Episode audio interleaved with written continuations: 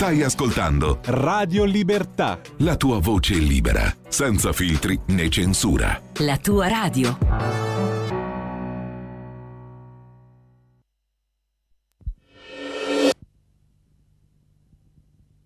What is love? Baby, don't hurt me. Don't hurt me no more.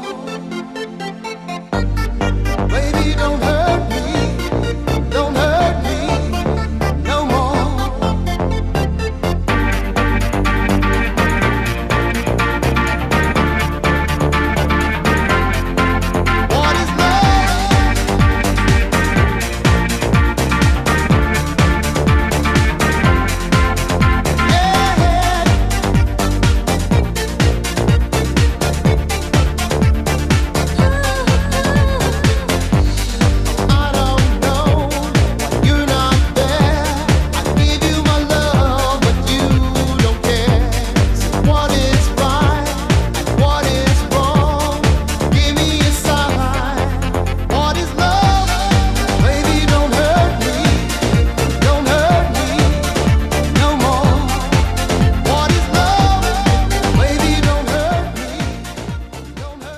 Eravamo in 25, quelli della quarta D del liceo ginnasio statale Michele Morelli. Era lunedì 20 settembre 1993 e il mondo era completamente diverso. Vivevamo in un paese del sud Italia insieme ad altri 600 ragazzi nati tra il 75 e l'80 che chi più chi meno s'aprivano pian piano alla vita, gattini ciechi che cominciavano a vedere. Eravamo di tutti i tipi, tutti i personaggi. C'era quello che aveva la passione per la musica, quello malato di calcio, quello che secondo me era ed è ancora un genio ma ha scelto di non farcelo pesare. Parlo di Ciccio Colistra che oggi vive in America. Aveva lo screech nervoso come Giorgio Prezioso e tornassi indietro vorrei essere geniale come lui che sapeva mixare la techno a 5000 battute.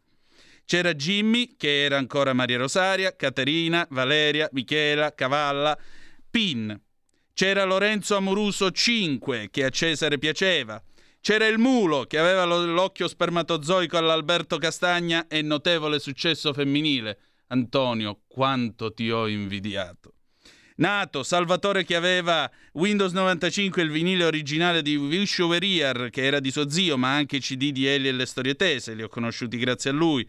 Dimitri, che suo papà aveva l'Alfa 164 e aveva fatto Comiso Milano a una velocità che manco il Concorde. Tony Burzo, Michele, Aldo, Zala, che Ma love is Zala Mogna, is gara strong believes. Lele, che tanto che non lo vedo. Cammela, Rida, Annetta, Ambra, Zaira, Ela, che era più alta della web. A proposito, Elvis, The Pelvis in the Memphis.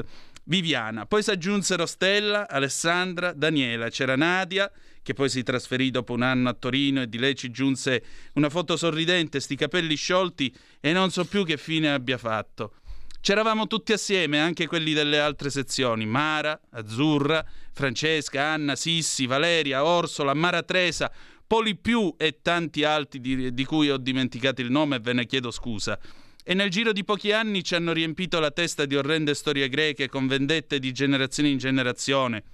Madri che ammazzano figli, divinità discutibili, auristi duali. Mentre tutto questo succedeva, il mondo fuori da quelle aule viveva una rivoluzione. Moriva la Prima Repubblica, Silvio Berlusconi scendeva in campo, perdevamo un mondiale di calcio per un soffio, veniva un ribaltone e poi l'ulivo di Romano Prodi. Era il tempo delle leghe e di internet, Padani e World Wide Web, Nduja e Kurt Cobain, che alla fine si sparò e ci lasciò soli mentre qualcuno provava a imparare gli accordi di Smells Like Teen Spirit. C'erano nella Rai, il VHS, le cassette per registrare alla radio, i CD, Fruit of the Loom, lo zaino Invicta, la smemoranda per chi era figo, un diario qualunque per noi figli di un dio minore.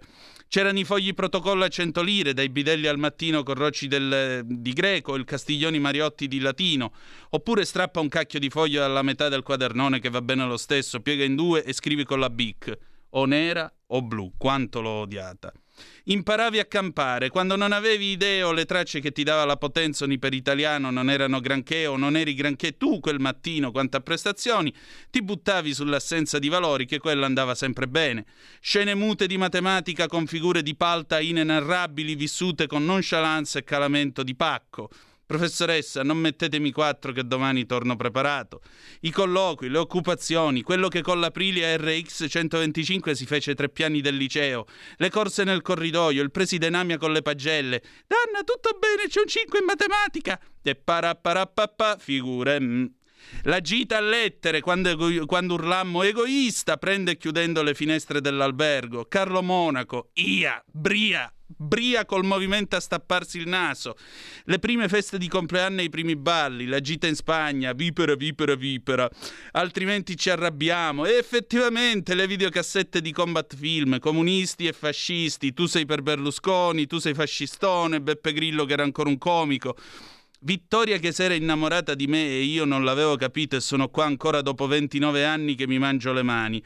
Bruno Pietra, il mitico Onofrio Petracca, Gymnasium, sta arrivando, sta arrivando, sta arrivando. Campenni e poi un mattino di luglio sono usciti i quadri e quel tempo è finito. Due giorni appresso siamo andati alla visita militare io e Michele. Trent'anni fa, lunedì 20 settembre del 93, tutto questo cominciava. Auguri a noi, sommersi e salvati, in fondo reduci pure noi. Auguri a noi che non ci siamo persi, che se uno fa il classico dopo con uno stecchino e una graffetta riesce a costruire una bomba atomica. Auguri a questi primi trent'anni, al tempo grigio ma irripetibile che mi compresse l'anima, dandole la spinta che mi spinge in avanti tuttora. Al piacere un giorno, di là da giusto e sbagliato, in quel campo libero dove questa corsa sarà finita, di rivederci a tu per tu Grazie a ognuno di voi e che Dio vi benedica. Sigla.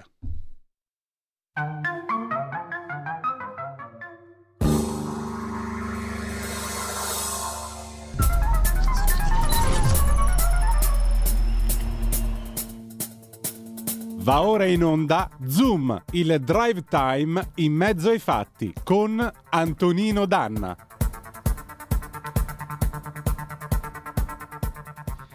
Amiche e amici miei, ma non dell'avventura, buonasera. Siete sulle magiche, magiche, magiche onde di Radio Libertà. Questo è Zoom, il drive time in mezzo ai fatti. Io sono Antonino Danna e questa è la puntata di oggi, mercoledì 20 di settembre dell'anno 2023. Cominciamo subito la nostra trasmissione. Vi ricordo, date il sangue, in ospedale serve sempre.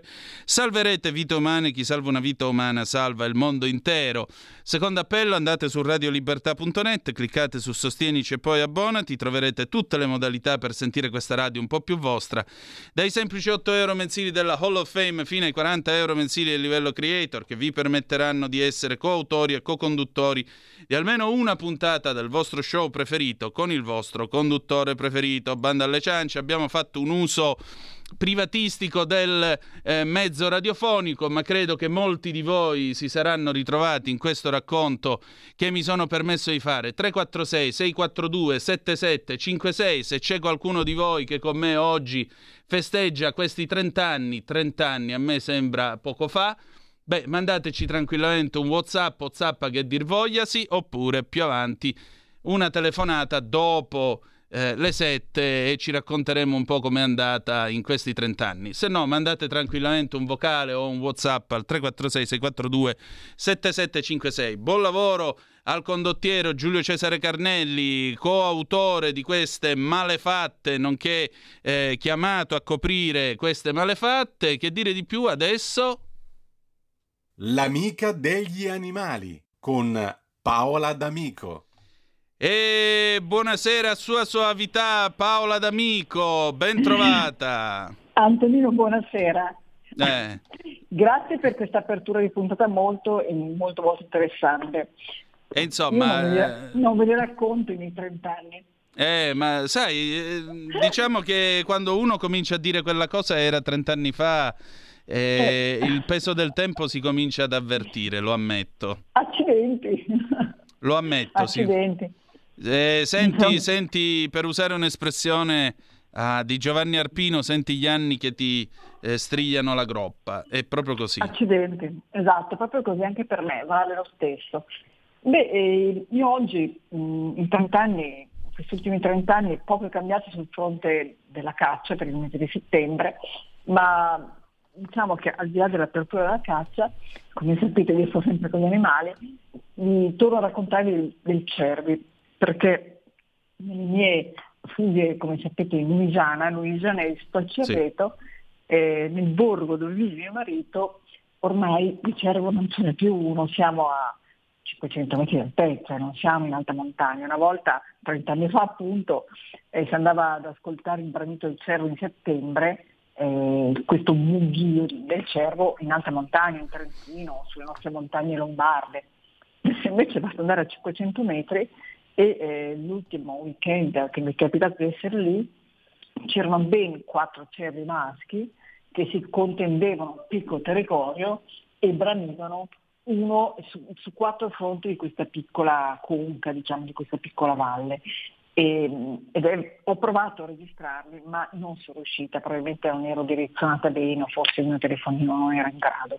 Veramente suggestivo e importante come e il problema è che appunto questi vanno avanti tutte le volte, sono animali nottambuli, serali nottambuli, e si fanno il loro branco di femmine. È un richiamo misterioso, però indimenticabile. Si dice branito appunto, che è un mughio, eh, un verso rauco, profondo, e lo emettono durante appunto per gli accoppiamenti per spaventare gli avversari. Eh, e in queste zone se ne sentivano appunto da quattro direzioni diverse e non sappiamo appunto quanto tempo andrà avanti, vi aggiornerò, però circa diciamo, 3-4 settimane comunque coprono. La vocalizzazione può variare da al minuto a periodi molto più intensi, vi garantisco che abbia sentito per periodi molto più intensi per tutta la notte e quindi seguono i combattimenti era e il periodo dell'amore poi si tranquillizzano, fanno il loro branco di femmine e, eh, e spariscono diciamo, da, dall'orizzonte uditivo.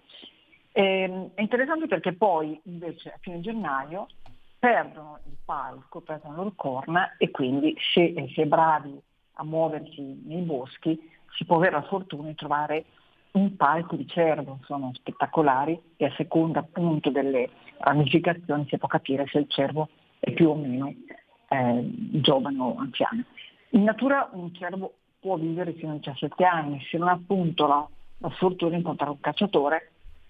È chiaro che la caccia non sono animali eh, protetti, quindi la caccia è, solo, è regolamentata e selettiva. No?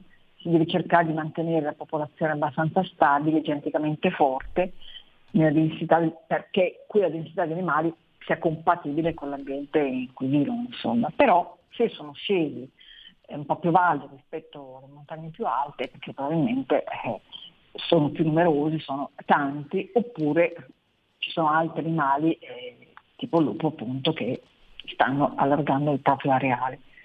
Se avete la fortuna di incontrare un cervo, di vedere un cervo da lontano, sono molto attenti a non farsi individuare, mm, può capitare, sono animali veramente grossi, importanti, arrivano fino a 150 kg sono erbivori, eh, però appunto eh, chi li ha mangiati dice sono molto buoni. Io non ho avuto questo piacere e neanche devo dirvi, cercherò mai di provare polenta cervo.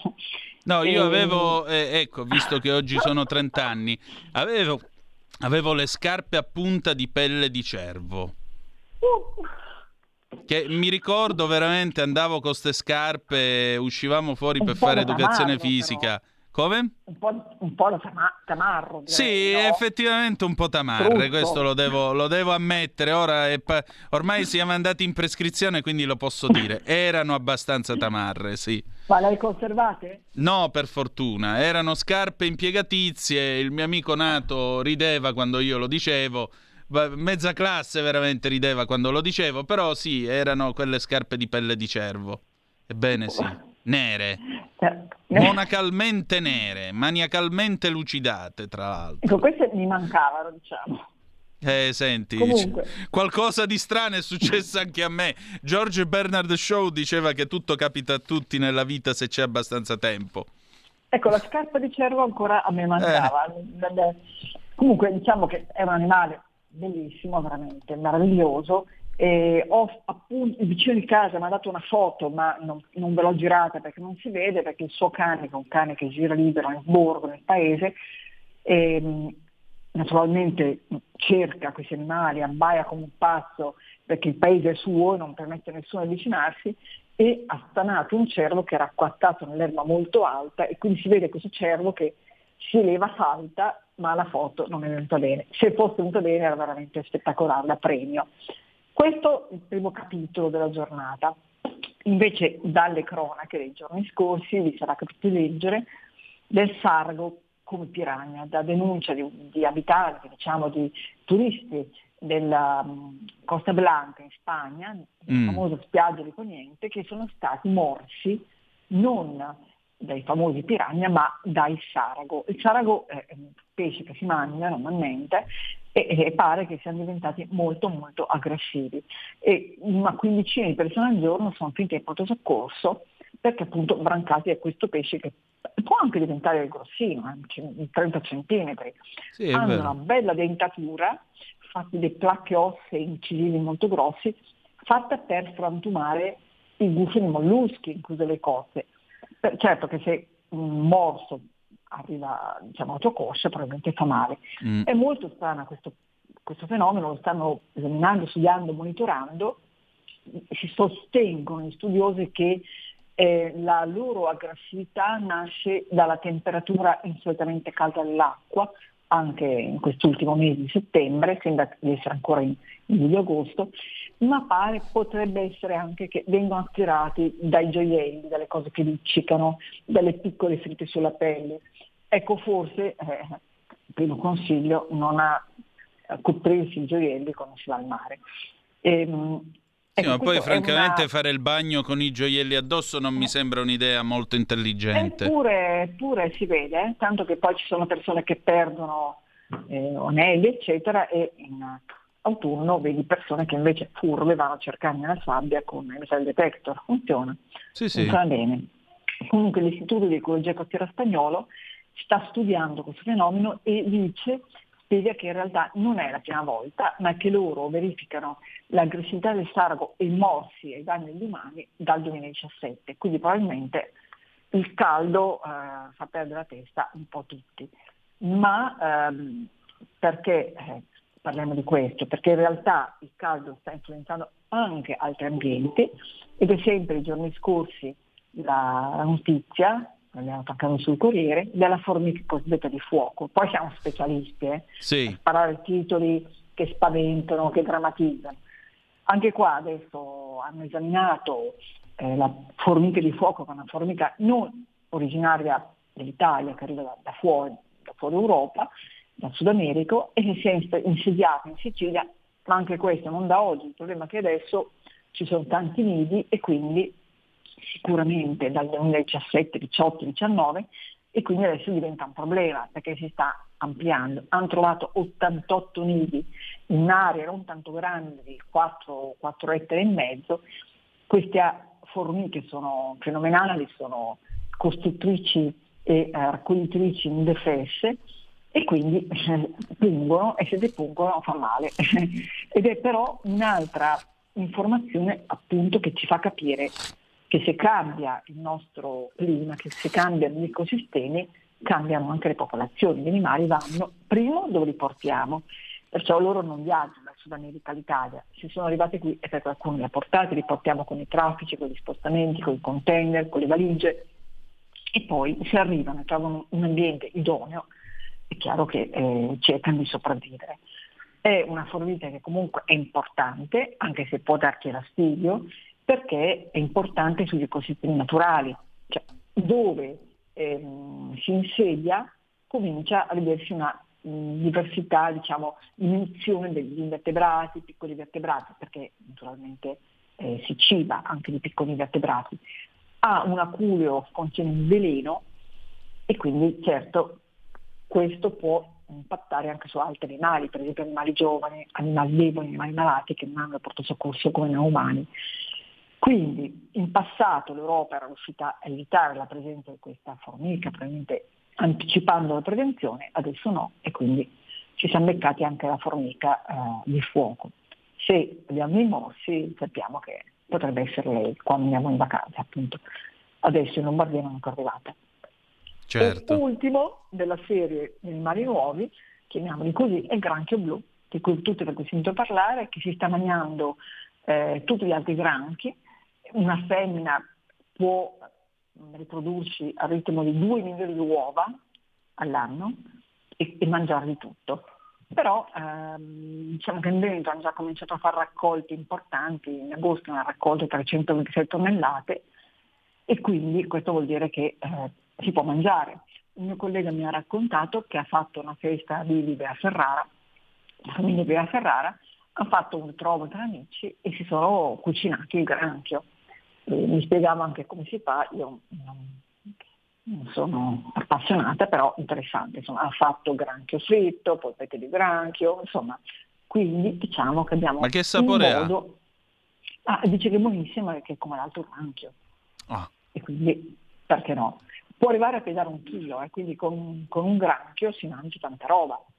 mm. Però eh, forse vi ho già accennato a quello che sta succedendo nel Golfo della Spezia, invece, dove un animale normale per noi dorata, eh, c'è anche una bellissima foto sulla passeggiata del- di Spezia, una, c'è una mostra fotografica e si vede a un certo punto un pescatore con un, un grandissimo pesce, io pensavo fosse altro, invece va con orata, un orato gigante.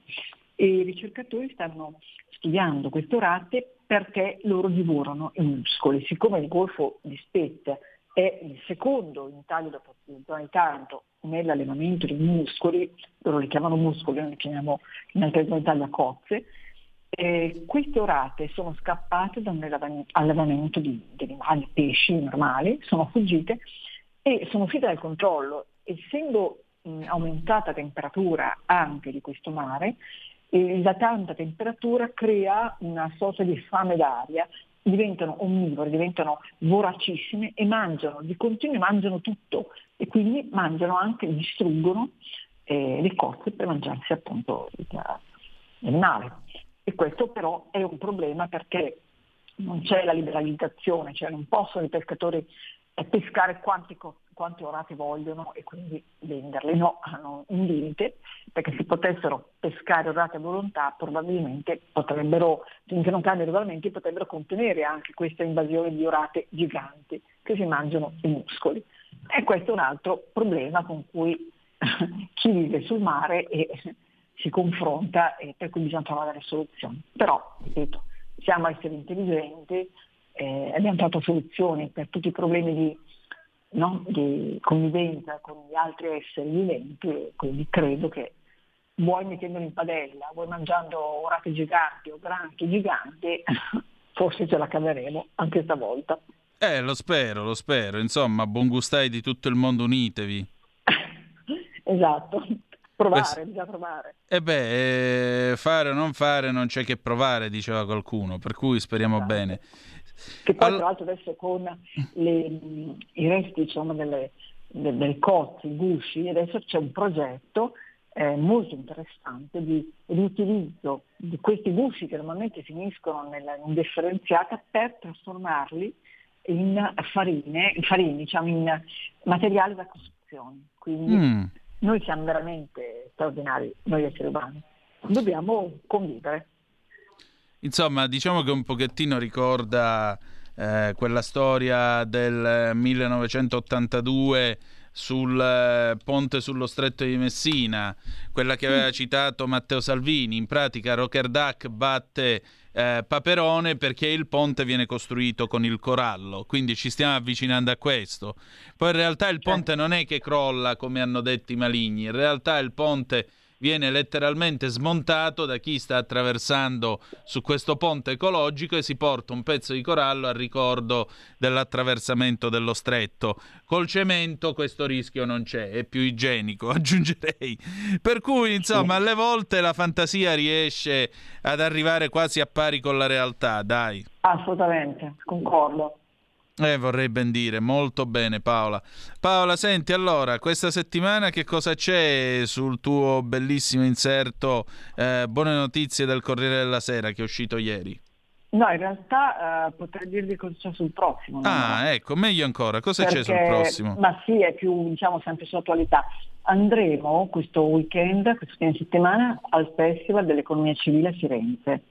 Mm. C'è un evento molto grosso, molto importante, e con tantissimi opinionisti. Spero che si possa dire anche streaming. Io so per vedermi quello dello scorso anno e sono messaggi importanti insomma, di come eh, si può oh, utilizzare il capitale sociale per trasformare il paese, di come l'economia non deve essere mirata soltanto a fare business, ma deve avere una ricaduta eh, sociale perché possa veramente trasformare il mondo. Ecco, questo è un po' eh, il tema della prossima settimana e poi parleremo degli over 65, io mi sto avvicinando, perché non siamo più terza età, non siamo più anziani, vecchi, ma dovremmo chiamarci in un altro modo, insomma senior. Sono solo i secondi 32 e mezzo. Ma, hai capito? Senior è un po' più elegante e dà un po' più un segno di diciamo, perché è una categoria che eh, è ancora molto attiva, può essere molto attiva soprattutto appunto se eh, chi ha fatto andare in pensione per il, pensare agli altri. Ecco. Certo, ma poi Paola, scusami, 65 anni in realtà sono i secondi 32 e mezzo. Io l'anno prossimo, per sì. esempio, faccio i secondi 22. Ah. Eh.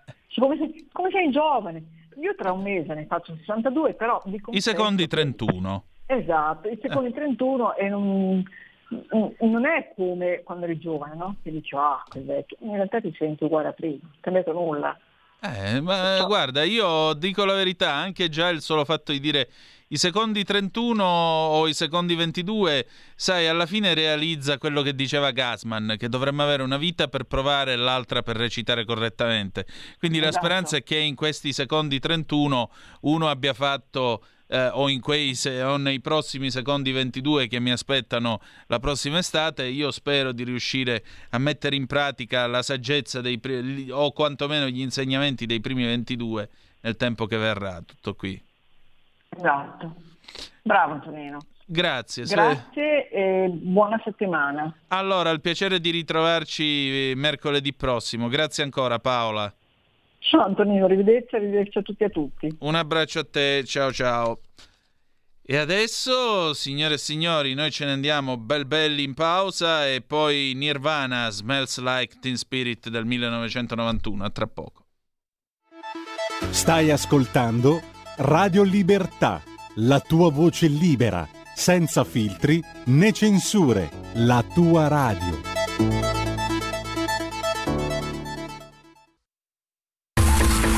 Ehi tu, non trovi più il segnale di Radio Libertà sulla tua radio DAB? Non disperarti, risintonizza. Sì, ma come? È facile, tasto menu, poi scegli il tasto corrispondente alla ricerca automatica dei canali, attendi qualche minuto e tutte le stazioni DAB della tua zona saranno disponibili.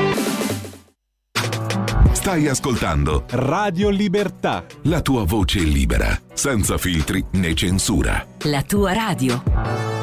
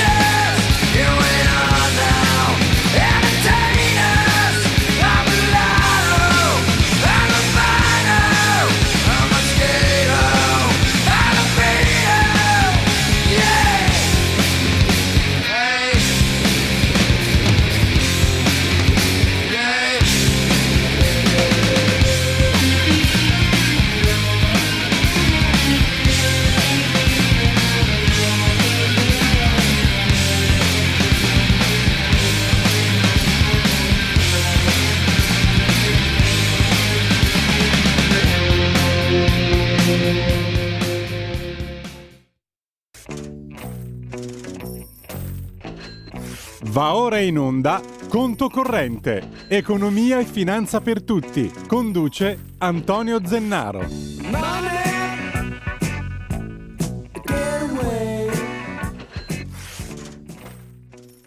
E rieccoci, siete di nuovo sulle magiche, magiche, magiche onde di Radio Libertà. Questo è Zoom, il drive time in mezzo ai fatti. Antonino Danna insieme a voi, ma soprattutto Antonio Zennaro al telefono. Ciao Antonio, ben trovato. Buonasera Antonino, buonasera a tutti i nostri ascoltatori di La Super Radio Libertà. E vai. Senti Antonio, stasera noi parliamo di un argomento che eh, sconfinfera molto chi ha soldi da investire, perché questo è uno dei, eh, come possiamo dire, uno dei temi eh, più importanti probabilmente del momento. BTP valore, rischio oppure opportunità? Tu che ci dici? Allora, diciamo un po' questo, eh, ha avuto parecchio successo tutta una serie di articoli, posizioni, commenti, tweet anche di alcuni eh, soggetti anche importanti che insomma sono seguiti sulla rete eh, che hanno attaccato il BTP valore, che hanno attaccato anche, per, anche, anche, il ministro Giorgetti, perché no, come se fosse, sì, è ministro, ma non è che poi no, lo strumento finanziario ha un tema politico, no, cioè un, insomma, i BTP sono, insomma, passano i governi, i BTP sono, vengono emessi, vengono estinti, quindi non, però sai, quando c'è da far polemica tutto fa brodo. E c'è stato un forte attacco sul tema dicendo che i BTP come il BTP valore comunque da un lato c'è il rischio che eh, possano essere allungati nelle scadenze, che non si vada a pagare il BTP perché il debito pubblico,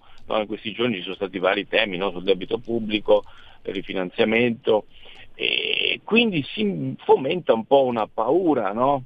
Allora partiamo dal anche spiegare una cosa io lo dico molto spesso anche agli amici, guardate che eh, il BTP, eh, se l'Italia dovesse andare in difficoltà come fu la Grecia, no? che allungò le scadenze, eh, cosa impossibile che non è mai successa, bene, comunque sia, ehm, l'ultimo dei nostri problemi sarebbe il BTP, cioè eh, mi preoccuperei molto di più no, di crisi aziendali, pagamento degli stipendi, lo stesso, insomma, il pagamento delle pensioni, vi ricordiamo in Grecia i bancomat bloccati, insomma non è questa la situazione dell'Italia, la situazione dell'Italia anzi nell'ultimo periodo è, è vero che c'è una contrazione dell'economia legata a, secondo me al rialzo dei tassi, eh, però anche la bilancia commerciale sta dando delle buone risposte, anche il trade deficit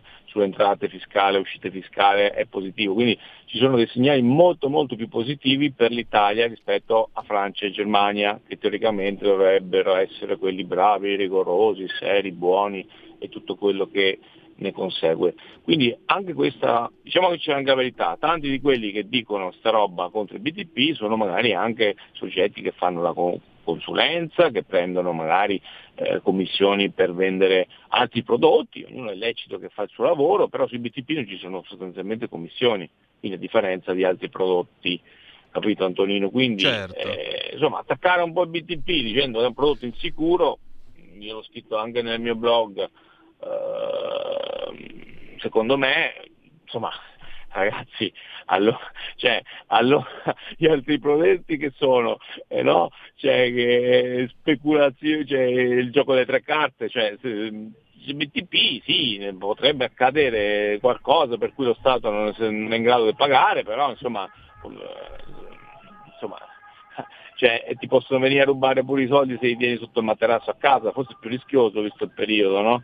Sì. Quindi, eh, eh, quindi insomma io sono convinto che sono comunque un ottimo strumento finanziario, me ne assumo la responsabilità come persona, come professionista, di dire che secondo me l'investimento del BTP italiano come i bot sono un investimento che da sempre ha dato grandi, grandi, grandi soddisfazioni ai risparmiatori italiani e non solo. Certamente. Senti, ma a maggior ragione vorrei ricordare ecco, anche questa cosa che tu dici sempre, che l'Italia nel bene e nel male è un paese che ripaga sempre i debiti che contrae, per questo è anche affidabile.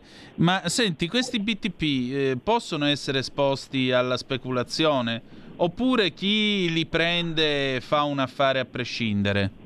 Allora, e io aiuta non il parlerei paese. di affa- da, da fare Antonino e ti dico Mm. la verità, cioè perché sai poi l'affare è relativo, per uno può essere no. Allora io dico che se compri il BTP per fare il trading sul prezzo, secondo me non è lo strumento, cioè il risparmiatore secondo me deve avere, sai che questo BTP valore dura 5 anni, no? Eh, ci sono delle cedole anche eh, più brevi eh, trimestrali, eh, c'è comunque un premio nel mantenimento dello strumento, quindi la logica è quella di io se investo in quel prodotto lì devo in maniera ragionevole avere un orizzonte che non li devo toccare per 5 anni. Dopo può comunque succedere che tu li debba vendere e poi si va a vedere il prezzo, però io sono convinto che cioè, non è come un titolo azionario che può, cioè, c'è molta più volatilità in un titolo azionario rispetto a un- questo tipo di, insomma sono obbligazioni emesse dallo Stato. Eh, quindi secondo me uno le compra e fra 5 anni eh, e nel frattempo prende le cedole. Questo secondo me deve essere la logica che- con cui uno fa l'investimento. Se si mette a fare trading, oggi sale, domani lo rivendo, cioè secondo me è, insomma, è, meglio, è meglio se uno vuole fare trading si orienti, ma proprio psicologicamente, cioè non bisogna destinare questa parte dell'investimento no, proprio per, è risparmio dedicato ai risparmiatori, non ai speculatori. Questa deve essere secondo me la logica con cui uno si interfaccia con insomma, emissioni del- dello Stato italiano. Certamente. E Sul tra- tema poi de- de- de- Dimmi. del ripagare il debito, sì, sono d'accordo con te, l'Italia ha sempre ripagato il debito, quindi dobbiamo anche un po' uscire, uno, da sta retorica che l'Italia è messa male, siamo messi male, siamo sempre no, gli ultimi della classe, perché io, lo diciamo già da un annetto, forse, forse, forse i nostri cugini francesi stanno messi peggio su tante cose, anche sull'economia. Forse, forse, forse i nostri amici tedeschi sono messi male pure loro su tante questioni. Io sono convinto che ad esempio prenderanno una botta fortissima sul tema del, eh, dell'elettrico, del riconvertire Volkswagen, eh, Mercedes, BMW, Opel, eh, Porsche, tutto elettrico, secondo me prenderanno una cantonata pazzesca, che i cinesi gli faranno le scarpe. Esatto, è quello che penso anch'io e non sarà tra l'altro un eh, risveglio piacevole.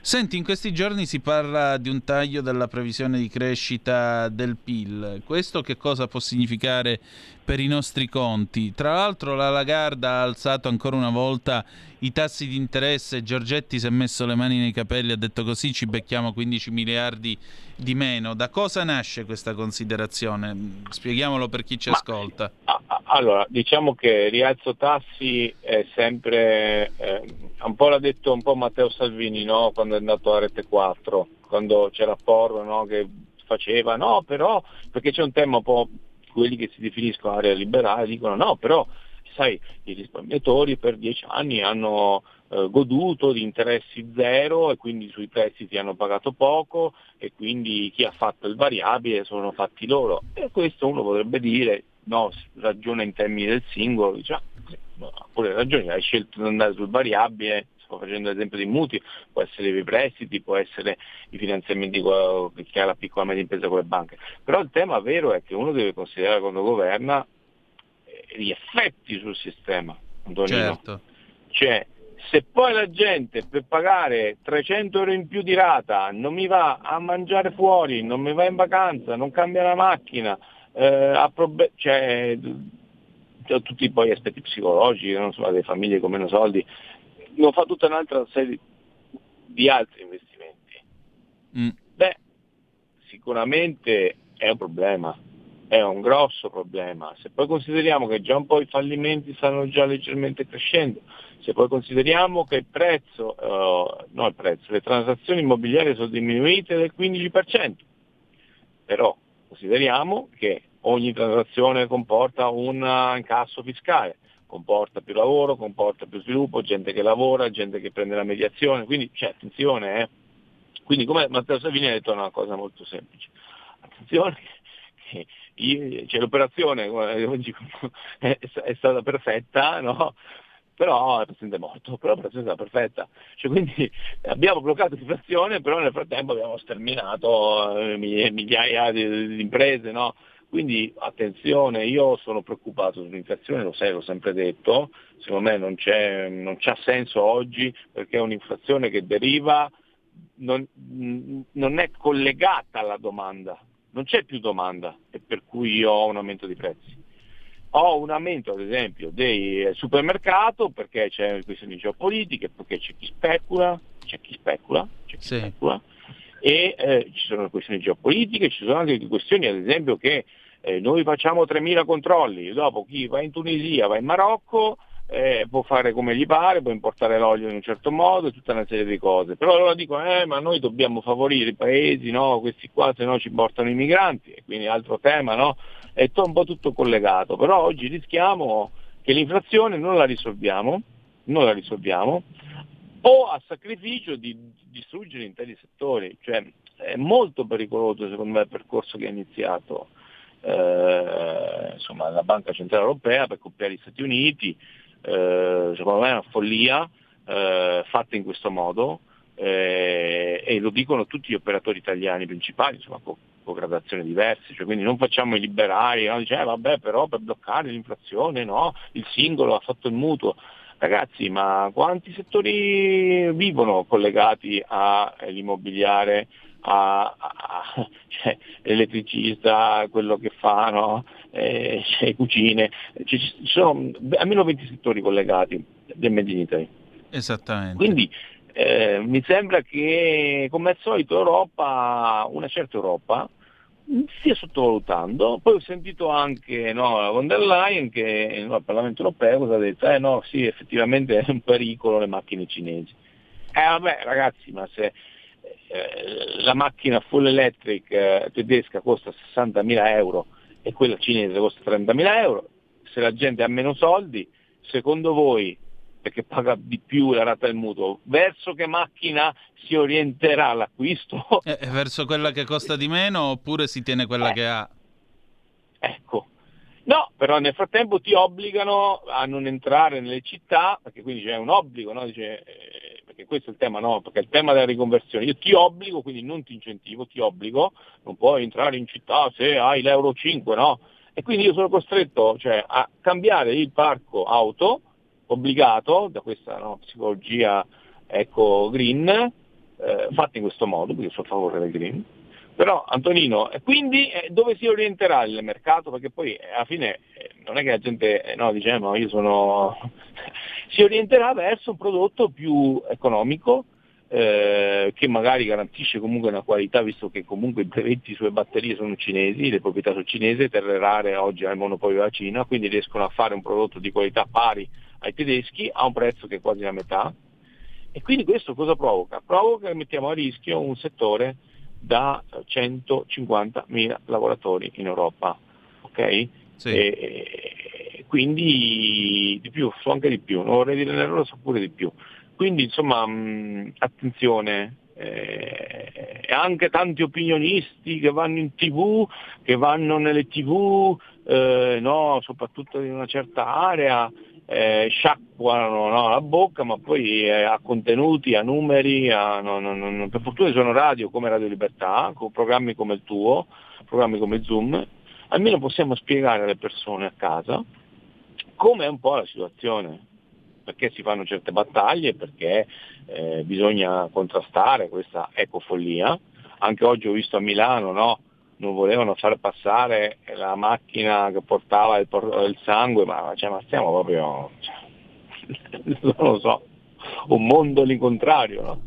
Direi 029294 7222 se volete intervenire nell'ambito di eh, conto corrente e dire la vostra sul tema e naturalmente su quello che vi attendete, datosi che il momento è alquanto caldo sotto il profilo, sotto il profilo economico e naturalmente non solo su quello. Senti Antonio, ma mh, pian piano, insomma, domani comincia l'autunno, che periodo ci aspetta da qui alla fine dell'anno? Soprattutto il governo si prepara una, a una finanziaria che nei fatti quest'anno qualcuno ha usato questa battuta, eh, dice una volta si faceva l'assalto alla diligenza, stavolta la, la diligenza passerà ma sarà vuota. Che si fa? Ma allora, partiamo un po' perché adesso io non voglio, cioè, so, ho fatto pure il relatore, rendiconto dello Stato, quindi un po' i temi eh, no, li, li, li ho visti. Allora, se ci aspettiamo che questo governo qua faccia i miracoli, eh, quindi dicono ah va, non sta facendo niente, eh? cioè non, non possiamo, eh, cioè bisogna essere pragmatici, no? Mm. Eh, oggi non ci sono più le condizioni di, eh, di debito che potevano, che ha fatto ad esempio il governo Conte di centrosinistra, insomma, che ha fatto 200 miliardi di nuovo debito pubblico, ci sono dei buchi lasciati, buchi poi potremmo anche fare una, cosa dedicata a 110, su, buchi da un lato, dall'altro sono state entrate, però oggi eh, ci sono delle contabilità europee, insomma sono tutti i vari temi, no? Io penso che mh, non possiamo rischiare di andare, ehm, di mettere in difficoltà i conti, perché con un governo di centrodestra, noi saremo massacrati il giorno dopo, quindi va benissimo la responsabilità e anche l'indirizzo che sta dando il governo, soprattutto grazie al ministro Giorgetti. Perché se no noi come centrodestra saremmo distrutti, no? Spread, esatto. cose. Quindi bisogna, bisogna, essere un po' più. Eh... c'è il tema della benzina.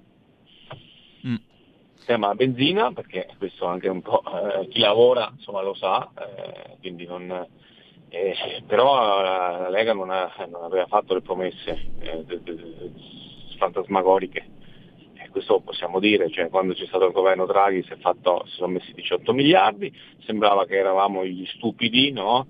del villaggio che avevamo portato a casa eh, lo sconto sulle cose, c'era chi promette, portava a casa 5 e prometteva 10 e adesso invece è la realtà che oggi non, se, vuoi fare, se vuoi tagliare il cuneo fiscale non si può tagliare, il, noi non l'abbiamo promesso, il, eh, no, abbiamo fatto quello che si può, quindi oggi secondo me eh, non sarà una finanziaria facile, il centro-sinistra attaccherà, però bisogna anche essere vicini a uomini e donne del centro-destra che si trovano in una situazione anche difficile. Eh, oltretutto io non so quanto costerà tutto questo casino della, questo attacco sull'immigrazione clandestina che sta arrivando, eh, perché questo è anche un tema, no? l'Europa non ci sta aiutando e ha un costo, cioè, c'è tutta un'area che vuole no, l'immigrazione full, eh, senza insomma, nessun limite, ma questo quanto costa? Quanto costa tutto a mandare? Cioè, quindi insomma anche su questo è un tema, dovrebbe costare intorno ai 2-3 miliardi tutto il discorso accoglienza, eh, ci sono i fondi del PNR.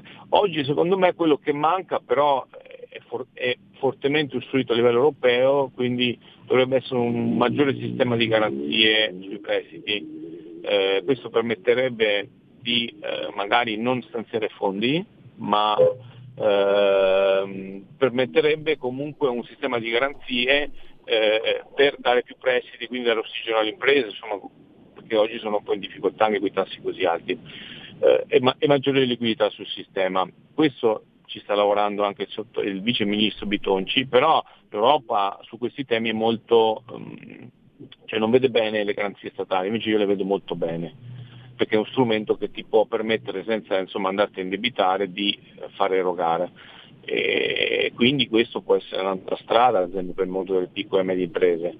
Eh, però sarà un autunno, insomma, bisogna tenere duro e spero che anche mh, si possa non essere considerati sempre gli ultimi della classe a livello europeo, perché secondo me i problemi ce li hanno gli altri. E poi sì, sta, insomma, la realtà è che secondo me chi ha predicato pragmatismo, eh, come tutto il mondo Lega, oggi eh, sta avendo ragione nei fatti altri un po' meno, eh, però eh, questa è la realtà, quindi c'è anche una fase di delusione, io parlo con tanti amici non che hanno votato Lega, che hanno votato altri partiti del centrodestra, però eh, ci sta, nel senso che non, alla fine governare è difficile, eh, ci vuole tanto, tanta eh, passione, impegno, ma bisogna anche a volte dire un po' le cose. No, viene spesso criticato Giorgetti perché dice un po' le cose come stanno, no?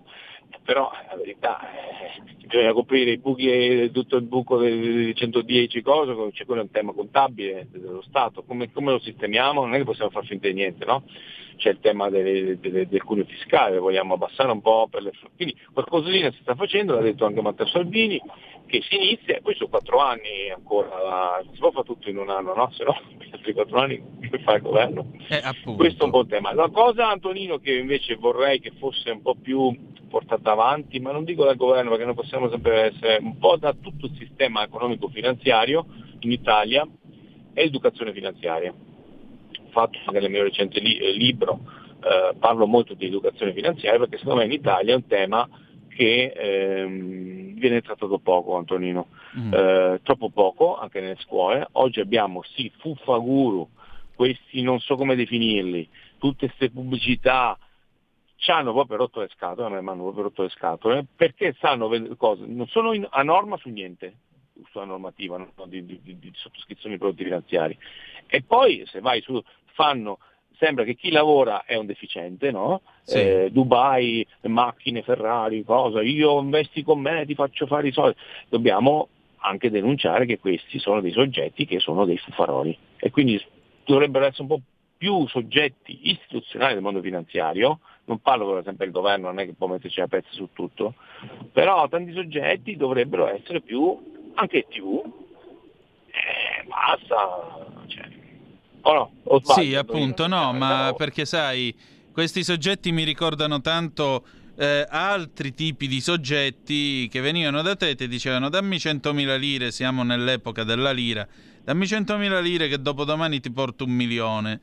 E tu gliele davi e il milione arrivava, dopodiché gliene davi molti di più e andavi a festeggiare, stappavi lo champagne, sbagnavi, sbocciavi alla grande perché l'avvocato tal dei tali ti dava i soldi. Poi un bel giorno quello che faceva sti giochini fregò i soldi a uno che probabilmente non voleva farseli fregare e morì ammazzato. Quindi eh, a me ricordano molto queste storie qua, per cui non, non me ne fido. È un po' triste come sai. Adesso eh sì, un epilogo un po'... Spero, spero che con tutte queste cose che vendono non muore nessuno, mi auguro. Però Tonino, cioè, tu come apri TikTok, come apri Facebook, sì, io YouTube, sono, perché seguo la finanza, vengo bombardato da questi soggetti che ti dicono ah, lavori, fai il lavoratore, sei un non dico eh, una sì, parolaccia, sì, però sì. sono stupido. Dammi i soldi a me, io con la piattaforma di intelligenza bla bla bla bla bla, bla eh, con la piattaforma dei Rolex che ti vendo, eh, ti faccio fare 20.000 euro in due settimane, 30.000 euro in un mese. Peccato che magari tante persone, che, perché uno dice ah ma questo è stupido, no perché c'è tanta gente che magari è anche disperata, che ha dei problemi, guardate, o magari non ha neanche educazione finanziaria perché è convinta che magari facendo de- de- delle operazioni di trading particolari si possa eh, con piattaforme fare i soldi.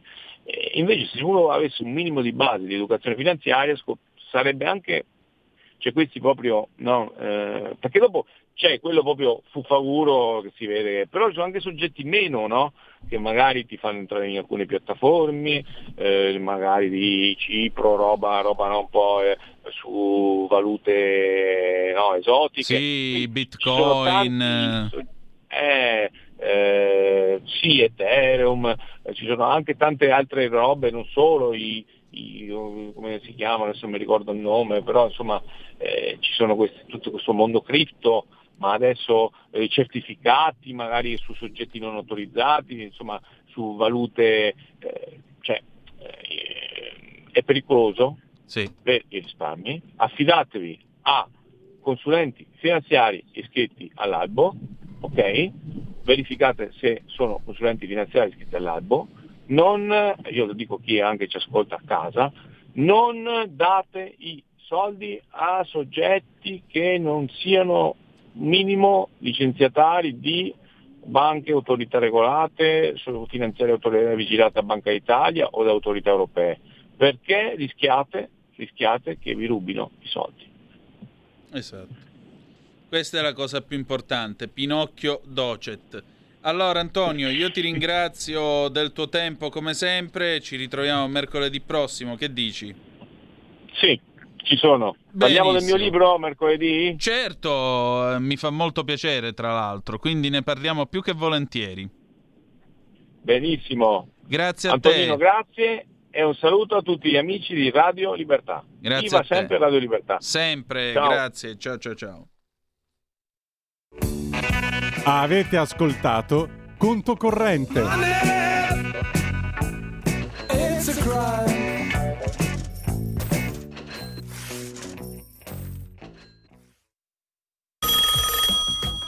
Pronto?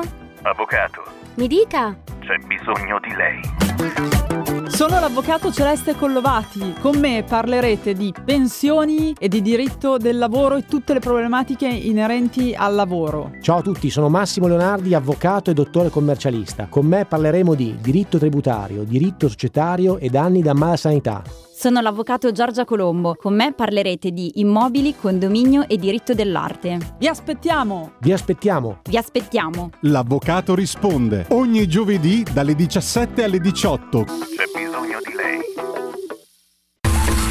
Ehi tu, non trovi più il segnale di Radio Libertà sulla tua radio DAB? Non disperarti, risintonizza. Sì, ma come? È facile, tasto menu, poi scegli il tasto corrispondente alla ricerca automatica dei canali, attendi qualche minuto e tutte le stazioni DAB della tua zona saranno disponibili.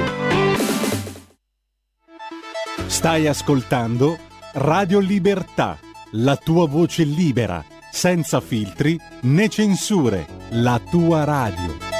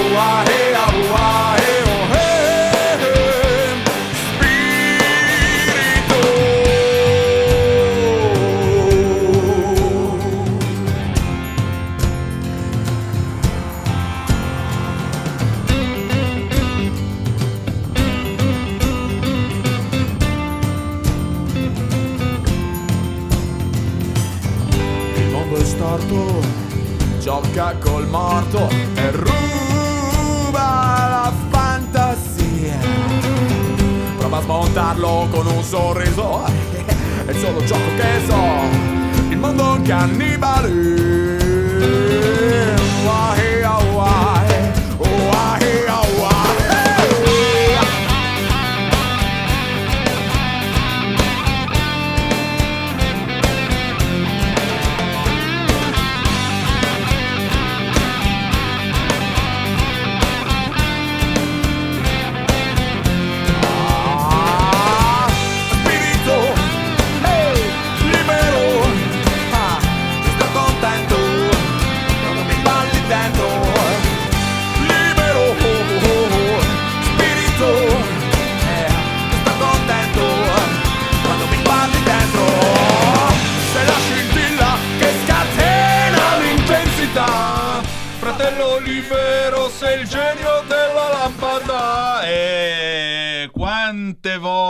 Quante volte abbiamo imitato l'immenso Piero Pelù, siete sempre sulle magiche, magiche, magiche onde di Radio Libertà, questo è Zoom, il drive time in mezzo ai fatti, Antonino Danna al microfono con voi. Con noi, come ci aveva promesso mercoledì scorso, l'ospite di questa parte conclusiva della trasmissione, l'amico e collega Andrea Crocioni. Buonasera, buonasera a tutti, buonasera Antonino, padrone di Ecco. casa eccellente. Vabbè, ora non esageriamo. Una eccelle- sviolinata ci sta. Mamma mia, i 200 euro sono sotto il lavandino in bagno. E senti, prima di cominciare, allora, qui c'è l'amico Raul da Cesano Maderno che scrive: Ciao Antonino, mi è piaciuta molto la tua apertura, mi ci sono riconosciuto anch'io in molti punti, però mi sono perso cosa si festeggia. Niente, 30 anni fa io, insieme ad altri 25 malcapita- eh, 24 malcapitati, cominciavamo le superiori, il liceo classico. Ecco, vi voglio raccontare una cosa, così vi fate quattro risate. Giulio Cesare, per favore, apri qua il computer della regia. Allora, sugli schermi state vedendo questo libro. Giuse- ne possiamo parlare perché è un libro che non è più, eh, credo, in produzione, non è più in catalogo. Giuseppe Pittano, Gymnasium, corso di latino. Questo è il primo volume, esercizi 1, morfologia, edizioni scolastiche Bruno Mondadori. E poi c'è Giuseppe Pittano, Gymnasium, corso di latino, esercizi 2, sintassi.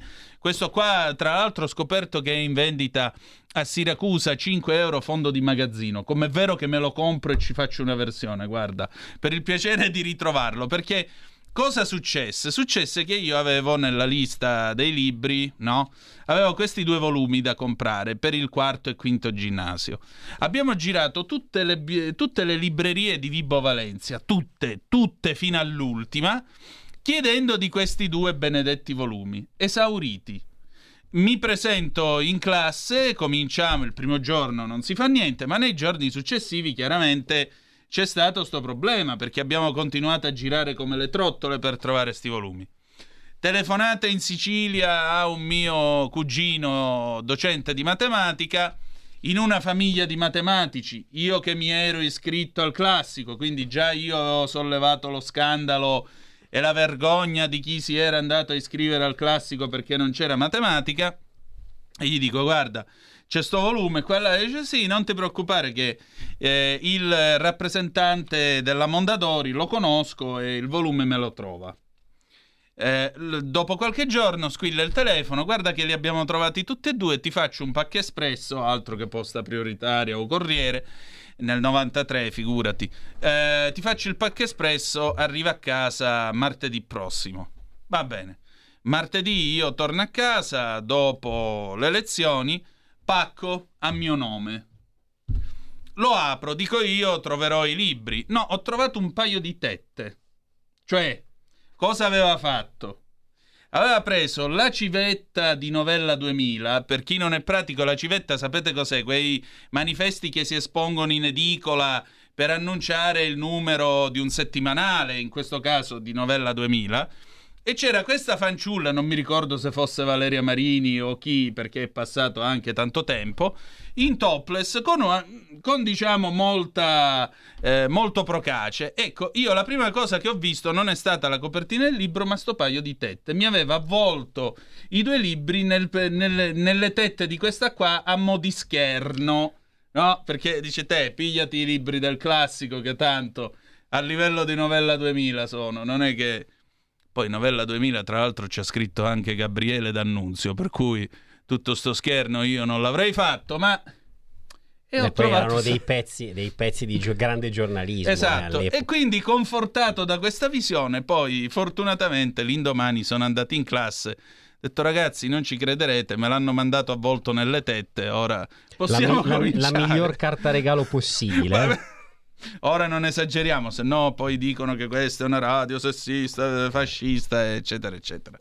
Allora, adesso parliamo di letteratura attuale. Non ci sono tette da mostrare, né No, io no, né lui, siamo- quindi... Siamo politically correct. Sì, sì, ma poi con noi non è che c'è molto da vedere. Allora, l'amico e collega Andrea Crocioni, che ringrazio e che è stato dei nostri la settimana scorsa, L'amico Andrea Crocioni ha scritto questo libro insieme ad un altro collega, infatti è firmato Andrea Simon, il secondo uomo sulla Luna, per i tipi di Robin et Sons. Lo trovate dove lo troviamo questo Ma si libro? trova eh, su tutti i principali, diciamo, siti eh, di librari online e nelle librerie si può trovare o si può ordinare se non lo trovate subito eh, disponibile. Quindi si trova un po' ovunque. Dai, non voglio fare pubblicità, portali di grandi, grandi gruppi editoriali e insomma.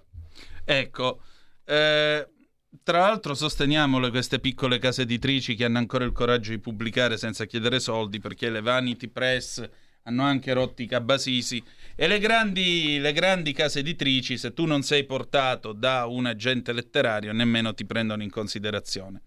Allora, questo libro, eh, Il secondo uomo sulla Luna, narra due storie parallele. In realtà a me sembra che le storie siano almeno quattro. Eh, di due personaggi, due ragazzi in questa grande città che poi gradualmente si scopre essere la Parigi nei giorni e nei mesi successivi alla strage del Bataclan, quindi siamo nel- nel- subito dopo il 2015, se la memoria non mi inganna. E la particolarità è che qui c'è una sorta di vita parallela che finisce per incrociarsi tra questo ragazzo ehm, che vive eh, nella, nella banlieue Younes, il quale è, eh, peraltro orfano di padre, e questo ragazzo per vivere fa lo spacciatore, procura il fumo, procura eh, diciamo le cosiddette È droghe. picco- è un piccolo spacciatore, Esatto. diciamo uno che cerca di arrangiarsi. Esatto, che si incrocia con questo italiano intellettuale a Parigi che eh, sta facendo la tesi di dottorato, sta chiudendo gli studi universitari, questo Giulio, eh, questo Giulio, Giulio. Giulio, esattamente.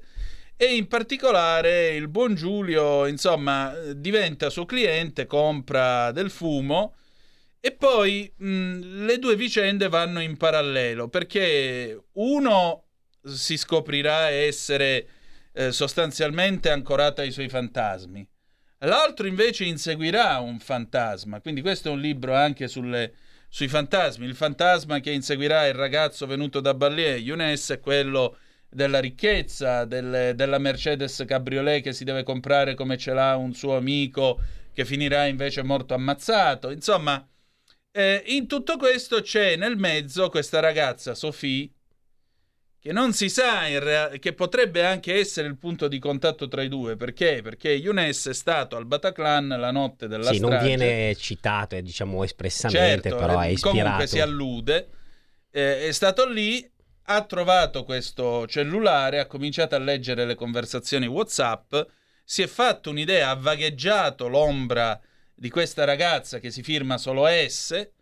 E poi però forse la incontra, tra l'altro, forse la incontra perché per uno è Sophie, per l'altro è eh, Joe, la ragazza eh, che è stata usata come modella per l'origine del mondo, quadro alquanto scandaloso, e insomma c'è un tentativo di agnizione di riconoscimento che però non va a buon fine. Allora io nel leggere questo libro, vabbè, intanto guardate, eh, è un libro di 118 pagine che va via nel giro di un paio d'ore se voi vi mettete a leggerlo con attenzione.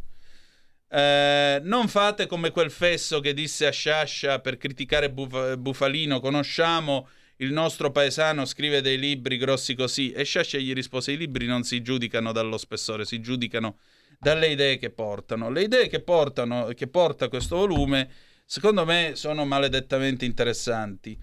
Innanzitutto perché eh, mi sembra che voi abbiate posto l'accento su alcune cose. Primo, c'è una realtà virtuale che crea delle ombre. E le ombre possono essere sia buone come la ragazza che viene vagheggiata da entrambi, poi uno dei due ha questa, questa vecchia fidanzata che continua a pensare, eccetera, eccetera. Però al tempo stesso possono anche portare nel buio, perché Younes rischierà di diventare, non dico un terrorista, ma comunque rischierà la sua vita nella banlieue, rischierà di prendere eh, brutte strade e così via.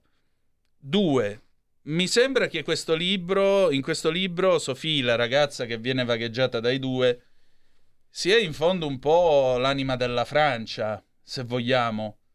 Mi sembra che qui ci sia una dialettica tra un ragazzo figlio della banlieue, quindi questo Oriente che non è riuscito a integrarsi, in realtà viene dal Mali, sembra mi Dall'Algeria, capire, dall'Algeria. dall'Algeria. Dal Mali viene questa specie di Virgilio che lui conosce, quello che ha La la sua ritmo. guida.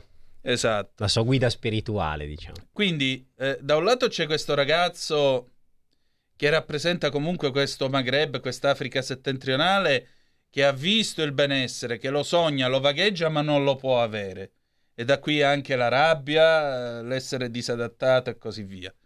Dall'altro lato c'è questo, isali- eh, italiano a panza piena, perché alla fine è figlio del benessere, dell'Occidente, che nella Francia vede la perfezione. Lei gli dice in questa scena sulla spiaggia a Marsiglia, se non sbaglio, dice- gli dice guarda, noi non siamo affatto perfetti, abbiamo gli stessi problemi che avete voi, siamo gente, eh, ci sono servizi che non funzionano esattamente come da voi e così via. Allora mi sembra che sia un romanzo giocato sul tema dell'illusione.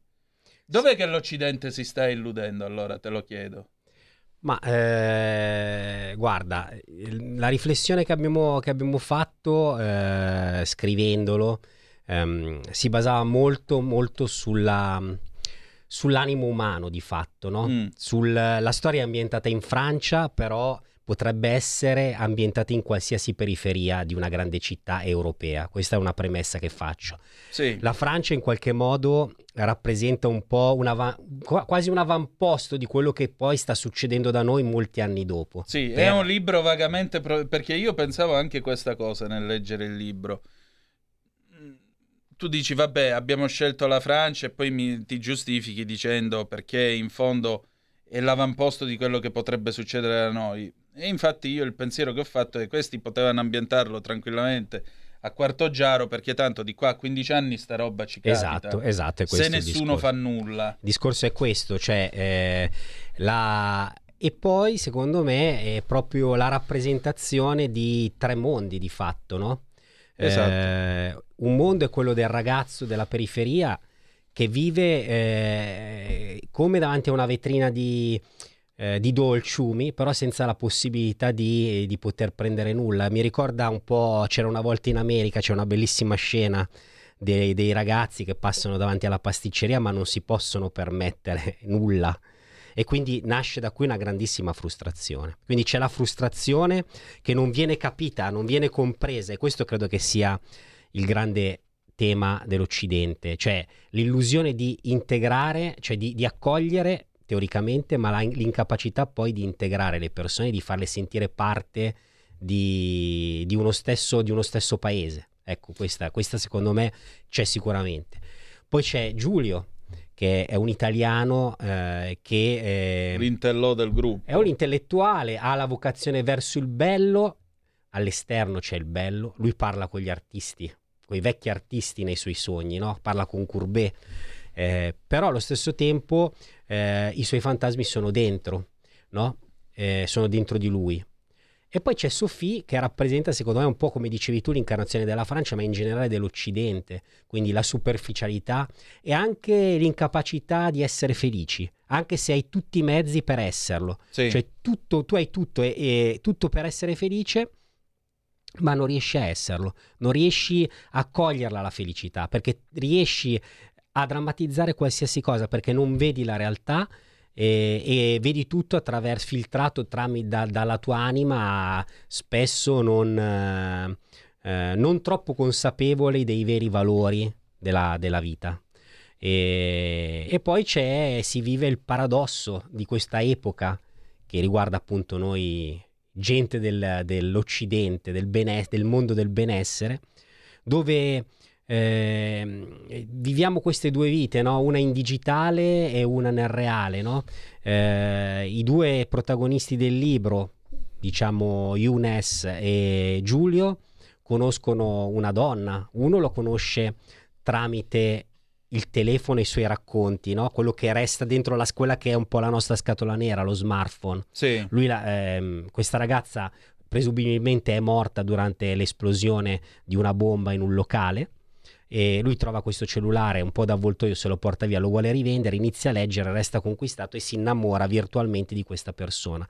E tramite questa scatola nera lui sa tantissime cose di questa persona, anche senza entrare in contatto con lei. In parallelo Giulio conosce una donna, appunto Sophie, la conosce su un treno, eh, si hanno un flirt, diciamo. Eh, lui cerca di instaurare una vera e propria relazione, ma lei gli dice: Tu non sai niente di me. Quindi a volte eh, c'è questo parallelismo, no? Eh, la distanza del mezzo digitale, però ti rende magari più vicino rispetto alla realtà che viviamo. Cioè, ci sentiamo più, siamo persone che si salutano su Facebook o su TikTok, si mandano messaggi su Instagram e poi magari si incrociano per strada e neanche si salutano.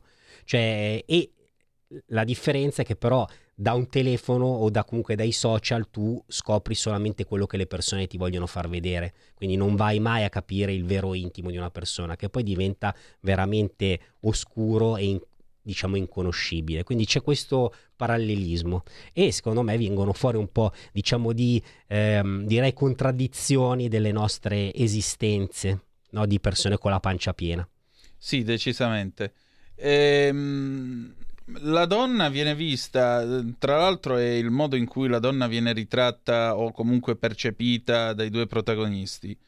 Eh, Younes in fondo si avvicina alla donna con un'idea di oggetto, perché la prima cosa che lui fa è andare a vedere le fotografie, se la ragazza è bella, come è più o meno svestita, eccetera, eccetera. Poi però, leggendo, arriva l'anima. Sì. L'altro invece, Giulio, è una persona che, malgrado appunto abbia il flirt con Sophie, sostanzialmente non riesce ad accettare la realtà che gli racconta il barbone che lui incontra nel giardino pubblico parigino. Quando lui gli dice: Ma insomma, voi due che avete fatto? Quante volte ci hai fatto l'amore con questa qua? Eh, tre volte. Eh, tre è il numero perfetto, quindi che vuoi fare? E lui stesso non capisce in realtà cosa vuole fare perché ancora una volta tra la folla ha riconosciuto, crede di aver riconosciuto su- questo suo vecchio amore che lo perseguita. Perché in fondo tutti noi in qualche modo siamo perseguitati da certi ricordi Sì, di in questo passate, caso di un pene senso d'amor di, co- un senso di colpa. E qual è il senso di colpa dell'Occidente a panza piena allora?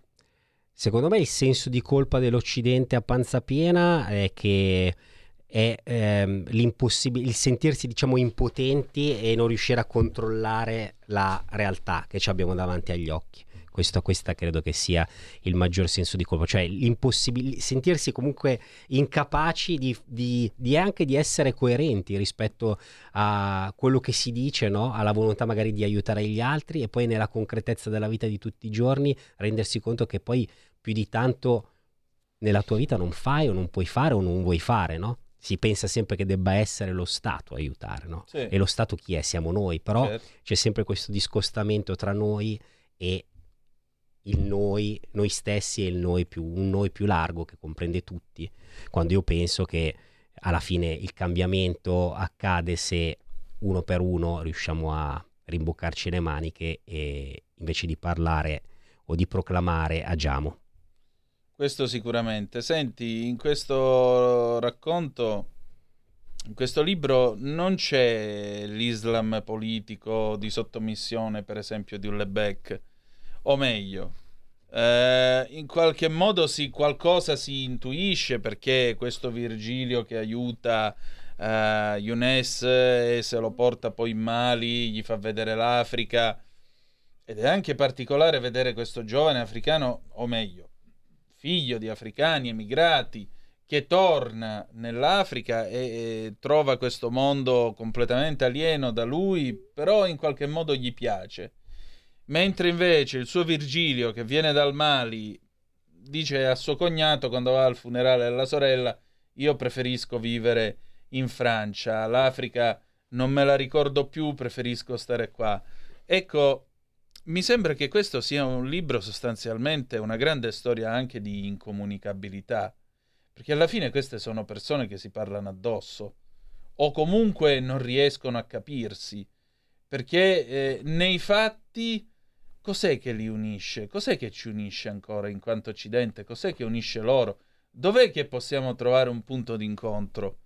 Tra Ecco. vecchi e nuovi europei, vecchi e nuovi occidentali, come li vuoi chiamare? Questo è difficile dirlo adesso, è difficile eh, perché veramente sembra esserci, come dire, un vetro, un vetro eh, però che è difficile da, che non si rompe, un vetro, un vetro infrangibile eh, che, ci, che ci divide, no? che ti mette di fronte una realtà, quello che, che spesso è, mm, basta sentire un po' anche tutta la musica adesso della trap, no? Sì. Eh, cioè, c'è un tema fortissimo, secondo me, di valori, cioè ci si incontra solo su un piano superficiale. E, e di questo ci sono convinto, cioè perché? Perché approfondire vuol dire mettersi in gioco, vuol dire rischiare, vuol dire essere anche scorretti, eh, vuol dire poter rischiare di, di non dire le parole giuste. Ormai chi fa il giornalista lo sa, bisogna girare col vocabolario del, eh, di quello che si può dire, quello che non si può dire, quello che... Però a forza di non voler offendere nessuno, cosa succede? Che non ci si dice più nulla, che si resta in superficie, che non si parla più di valori. E invece, secondo me, eh, la nostra forza è anche poter essere in disaccordo, poter ehm, anche rischiare di ferire una persona per difendere le proprie idee, ferirla ma non senza, mancando di rispetto, ferirla perché comunque si può, ci si può confrontare anche in maniera forte, senza mai mancare di rispetto a una persona. Beh, Ecco. l'importante è che la polemica sia, sia fatta sulle idee. Sulle idee, sulle esatto, Perché esatto. se litighiamo io ti dico, vabbè, ma tanto sei cornuto, No, qui esatto, ricrediamo esatto, all'asilo. esatto, esatto. Sulle- invece ormai eh, purtroppo diventa difficile, difficile trovare que- e questo credo che sia un grosso problema, cioè il fatto che questi ragazzi eh, in questo caso parliamo di eh, seconde generazioni no, di immigrati, ma che alla fine poi i due protagonisti, Younes e Giulio, sono due immigrati tutti e due, di fatto. Certo. Anzi, è più francese Younes che è nato lì, anzi Sì. lui è nato lì, figlio di immigrati. Sia pure in un ghetto, perché Sì, il sia casino in- nasce sì, dal sì, ghetto. Sì, è pure in un ghetto, però sono tutti e due nati lì. Cioè, cioè lui è nato lì e, e- e l'altro è italiano, quindi è, più, è francese lui. Però, come dire, si vede questo scollamento tra quello che c'hai alle spalle, quindi la tua origine, che però non senti tu, a lui non la conosce, l'Algeria non la conosce, non conosce l'Africa, non conosce quel mondo lì, lo sente lontanissimo. Il resto lo vede veramente come una gioielleria a cui non può accedere, quindi eh, un posto dove non può andare, no?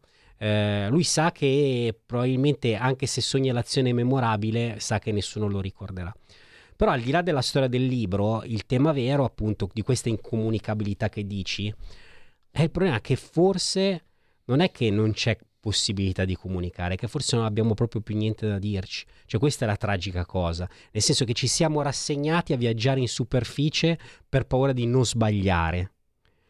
E e questo secondo me ci limita molto. Invece, sai, eh, io vedo mio papà che ha 90 anni, no? E lui comunque non si fa problemi. Poi a volte magari esce un po' dalle righe quando fa le battute, però non si fa problemi. Però li vedo le persone anziane ancora hanno questa genuinità che non gli fa pensare ma se dico questa cosa è giusta, si offenderà e così. Invece i giovani vedo che hanno veramente difficoltà a anche a mostrare i propri sentimenti. Sai, c'è una cosa nelle persone sulla novantina, comunque le persone che hanno visto la guerra, l'Italia a macerie, a Brandelli. Era tutta gente allegra. Io non ricordo mio nonno abbattuto. Sempre la battuta pronta, sempre allegro, cantava. Le persone cantavano. Ti rendi conto? Fino a quando noi eravamo bambini, i nostri nonni, o comunque persone sopra la, la sessantina, cantavano. Oggi nessuno canta più per strada, solo facce incazzate Eh, o facce difficile. calate nei telefoni. Era famoso il carosello quello con Ninetto Davoli che fischiettava mentre faceva il caschierino, come lo chiamano a Roma, cioè il ragazzo del panettiere che portava i prodotti della motta, quello che era, che reclamizzava lui. Ecco, eh, a me pare, a me pare che eh, qui noi stiamo scambiando la libertà di espressione con la libertà di insultare.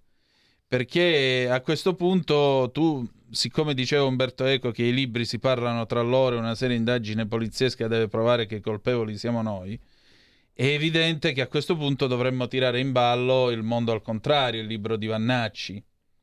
Ora io quel libro l'ho letto ed è un libro di incomunicabilità. Cioè è un libro nel quale uno sostiene che esiste un diritto all'odio, lo rivendica a gran voce e poi qualche giorno fa ha anche esplicato in che cosa secondo lui consiste il diritto all'odio, cioè nella possibilità di esprimere il proprio disprezzo nei confronti di determinate persone o categorie, pur senza passare sostanzialmente alle vie di fatto. Allora io penso che affermare una cosa del genere, posto che una società civile non può contemplare il diritto all'odio, non può. Qualunque società civile non si può basare sul diritto all'odio. Eh, perché se no torniamo allo stato di natura obessiano. Ma io credo che sostenere che esista un diritto a disprezzare e odiare determinate categorie o situazioni, senza però trascendere alle vie di fatto per usare il linguaggio dei verbali, sia una sesquipedale cazzata. Beh, questo concordo Letta pienamente. è apprezzata da 100.000 persone che gli hanno dato i soldi per comprare il libro, ma sempre cazzata rimane. Cioè, a me pare che siccome non abbiamo più niente da dirci, come osservavi tu, qui ora sta spuntando qualcuno che dice non è che non abbiamo più niente da dirci, è che non vi permettono più di dire quello che volete. Che non è proprio così, infatti. Eh, ma stranamente quello che volete dire è solo odio, possibile? Questo è... questo cioè, la libertà è poter dirti ricchione, scusate No, no, no, l'espressione. Secondo me no. No, concordo con te. Infatti, la premessa è il rispetto dell'altro, che non deve mai mancare, non può mai. Però il, il nostro, il mio- il nostro discorso, il mio discorso che facevo prima, Eh. è completamente opposto. Nel senso che non è che è insultare gli altri, ma abbiamo paura di esprimere noi stessi per paura di essere giudicati o pesati per le parole che diciamo.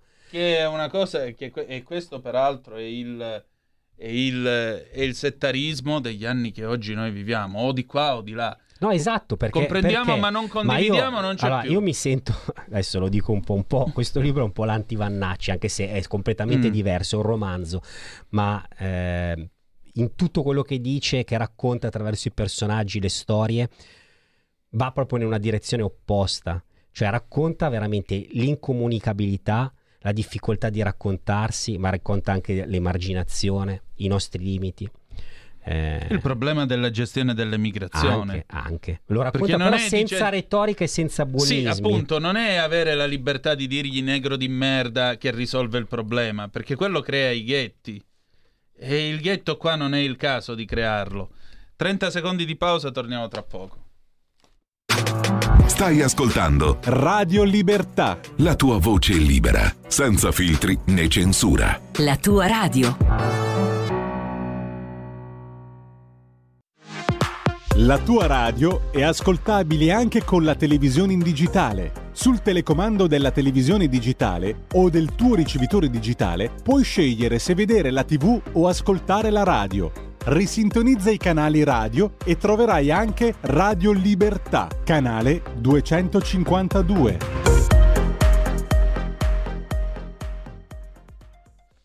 E rieccoci, siete di nuovo sulle magiche, magiche, magiche onde di Radio Libertà. Antonino Danna al microfono con voi. E allora con noi anche il nostro Andrea Crocioni, che vi ricordo ha pubblicato con eh, Simon, chi sarebbe? Ricorda? Simone Cerioli. Esatto, con Simone Cerioli, Andrea Simon, il secondo uomo sulla Luna per i tipi di Robin Edizioni.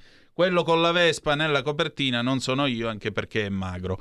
Eh, ecco, l'odio è un sentimento come l'amore, quindi io penso che sia lecito provare disprezzo per qualcosa o per qualcuno. Questo non vuol dire istigare alla violenza, sono libero di provare odio per gli stupratori o per chi fa del male ai bambini. Questo non vuol dire che stia istigando al linciaggio delle persone. Questo è giustificare i bulli a scuola, perché questa è una dichiarazione del generale di qualche giorno fa all'ANSA, quindi non me la sto inventando io. Allora, domani in una scuola c'è il ragazzino con la panza, come lo ero io quando ero, mm, quando ero bambino. T'arriva quello, siccome è lecito provare disprezzo per il ciccione, per qualcosa o per qualcuno, e diciamo, beh, ciccione, ciccione, ciccio bombo cannoniere, con tre buchi nel sedere. Cioè, appunto, qui è che da un lato c'è l'incomunicabilità, dall'altro noi non abbiamo ancora capito eh, come gestire il tema dell'immigrazione. Qual è il... cioè, come si fa l'integrazione e l'assimilazione? Perché è ovvio che noi non possiamo, da un lato è doveroso controllare l'immigrazione, quindi benvengano tutti i vari hotspot, centri di controllo, missioni navali, quello che volete. Dall'altro lato però resta che chi è già qua eh, va assimilato. Non è che può essere lasciato a se stesso, se no poi diventa, nascono le balliere. Poi Sì. nascono i quartieri dove sono tutti con lo stesso cognome. Ci sono già, dalle- eh, ci sono già. Ci sono già, tra l'altro. E poi cominciano le richieste di corti della Sharia e tutto il resto. Sì, il discorso è che un libro come quello del generale Vannacci, Mm. cioè il successo si spiega primo con la pubblicità che gli hanno fatto gratuita che l'ha reso un fenomeno. Mm. Hanno reso un fenomeno eh, che probabilmente sarebbe passato totalmente inosservato se non gli si fosse Certo. stata data, diciamo, tutta questa visibilità. Perché poi sposa quello che funziona oggi, pensieri, idee aerodinamiche semplici. Perché chiunque prova a fare un ragionamento complesso, come è complessa la realtà, Certo. le persone, le persone non ascoltano, non hanno, non hanno mh, diciamo, l'energia per ascoltare o di qua o di là, come dicevi tu, no? E invece probabilmente la realtà è complessa e richiede ragionamenti complessi. Esatto. E sull'integrazione, eh, cioè, diciamo che nessuno dice la verità, perché la verità è scomoda, la verità non fa prendere i voti, non fa, fa perdere i voti, la verità su quello che bisognerebbe fare, su un fenomeno che è difficile da controllare, quello migratorio, perché è un fenomeno che va al di là delle frontiere, va al di là delle decisioni di un singolo No, Stato. significa occuparsi dell'Africa, significa tornare in Africa, sporcarsi le mani con l'Africa. Ma vedi, qui ci sono le remore dell'Occidente che ti dice, "Eh, vabbè, ma noi abbiamo fatto il colonialismo, siamo stati brutti, sporchi e cattivi. In compenso, ora ci sono i cinesi che ti arrivano e ti dicono, ma tu sei un governo da fogna, corrotto, eh, non c'è problema.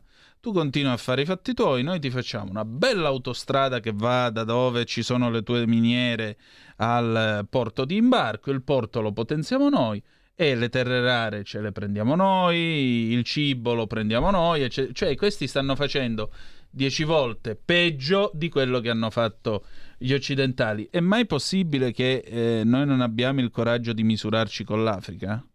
E questo è un bel problema perché secondo me c'è il senso di colpa degli anni del colonialismo che prevale e probabilmente, come abbiamo visto nelle zone del, diciamo, ex coloniali francesi, eh, Tra- c'è anche un grosso risentimento verso, verso la Francia che di fatto ha abbandonato le colonie per modo di dire perché ha, ha- dire, ha tenuto i soldati lì, è intervenuto diverse volte quando ci sono stati Gli dei ha colpi dato di pure Stato la moneta. C'è il, eh, sì, esatto, il franco coloniale, cioè, quindi c'è anche la frustrazione di questi popoli che eh, sostanzialmente sono paesi magari che hanno infinite risorse, che fanno gola e, come- e quelle sono una maledizione, purtroppo sono una maledizione perché se hai le risorse eh, non, eh, tutti ti- te li vogliono prendere, no? Quindi eh, tutti i governi anche che, che ci sono lì poi sono governi fantoccio del fatto eh, orientati da una o l'altra potenza, in questo caso la Cina o la Russia, che sono le, le potenze che hanno diciamo preso, preso piede man mano che l'Occidente si è, si è ritirato, no? pensando che forse stare in Africa non fosse più un affare così, così buono. E poi allo stesso tempo penso che ci sia tantissima ipocrisia, cioè nel senso che eh, non c'è voglia di affrontare le problematiche eh, con lo spirito critico, no? fuori dalle ideolo- ideologie che non, non servono a nessuno. Non servono a nessuno. L'Europa è un paese che purtroppo si sta spopolando. Eh, non voglio fare il discorso retorico che gli immigrati ci devono pagare le pensioni, anzi penso che bisognerebbe recuperare i tanti ragazzi italiani laureati che spen- cu- per cui spendiamo Ha per farli voglia. studiare e, e se ne vanno in Inghilterra, in Olanda perché Ha qua non hanno voglia. sbocchi e sono veramente tante persone e bisognerebbe far tornare anche quelli Poi pensiamo anche al resto, però i nostri ragazzi che, per, su quali abbiamo investito. E poi pers- ci sono le persone che, che devono venire qui e bisogna fare una seria politica migratoria, cioè bisogna controllare giustamente, orientare, scegliere e però aiutare le persone che vengono, perché se tu eh, fai una politica d'accoglienza dove però le persone poi finiscono in mezzo a una strada eh, con eh, il sussidio di 3 euro al giorno, adesso dico ho detto una cifra a caso, Sì, ma sì, le cifre sì. sono queste più o meno, e allora è un bel problema, eh. è un bel problema perché vuol dire eh, continuare a fare così e forse fa comodo, non lo so. Sì, eh, forse fa comodo a chi vive col business degli immigrati, del resto qualcuno in qualche intercettazione lo dice che con gli immigrati si fanno più soldi che con la droga. Eh, Campano i vari scafisti che sono dei cani bastardi che commerciano carne umana. E poi c'è sempre questa carità pelosa di chi dice dobbiamo costruire i ponti e non i muri e così gli scafisti possono continuare indisturbati a fare il loro mestiere. D'altronde dice se eh, anziché dare i soldi agli, agli scafisti venite attraverso l'immigrazione regolare, Eh, senza documenti però non te lo fanno pigliare l'aereo. Senza documenti non puoi dire di avere 17 anni, senza documenti non puoi dire di essere... Capisci? Io ogni volta mi sgolo qua, lo racconto. E io ho potuto ricostruire i movimenti di mio bisnonno nel 1920 a Ellis Island perché? Perché c'è un archivio, gli hanno preso eh, le impronte digitali, so quanto era alto, so dove andava a lavorare, so quanti soldi aveva in tasca all'arrivo in America. Mentre invece qui nel 2120, se qualcuno proverà a scrivere la storia di suo nonno passato a Lampedusa, probabilmente non troverà niente. È una politica che va tutta riscritta. Eh, il discorso è questo, va affrontata con serietà, non con i proclami, né in un senso né nell'altro. E purtroppo questi libri, diciamo quel, quel diritto che tu dicevi, no? il diritto a disprezzare, a odiare, eh, secondo me invece bisognerebbe parlare di eh, rieducare le persone invece all'amore, perché è questo che manca, manca un'edi- un'educazione all'amore. Ecco, appunto, Eh, siamo una società, una società sempre più anaffettiva, Sì, incapace di, eh, di veramente anche emozionarsi, provare emozioni o comunque di riuscire a esprimere, perché le emozioni magari le, le proviamo, ma non, abbiamo grandi difficoltà a tirar fuori quello che abbiamo dentro. E quindi serve tutto meno che l'odio, che di quello ce n'è già in abbondanza e ci si galleggia ogni giorno. Sì, Basta... ma poi è uno spreco di energia Assolutamente. qualcuno. Cioè, tu potresti, potresti, per esempio, trovare la cura per il cancro e passi il tempo a odiare gente. Ma che spreco di tempo. Senti, mh, per concludere, mh, esiste ancora l'amore? In questo libro di amore se ne parla, Beh, è un se ne fa anche, però voglio dire, esiste l'amore? Beh, sì, secondo me, secondo me certo che esiste. Certo, è, è la ragione per cui tutti viviamo di fatto. Esistono tanti tipi di amore, ok? Però esiste, è quello che ci spinge, quello che muove il mondo, no? Quello che muove le persone. E sicuramente questo è un libro anche d'amore. È un amore che purtroppo è incompiuto, infatti si intitola Il secondo uomo sulla luna, no? Perché come ho detto l'altra volta quando sono venuto qua, è dedicato un po' ai secondi, quelli che per quanto ci mettono tutta l'energia del mondo non hanno possibilità di fare il salto. E questo genera molta, molta frustrazione, però non è che sono incapaci d'amare, anzi, sono rassegnati alla fine a vivere un amore incompleto.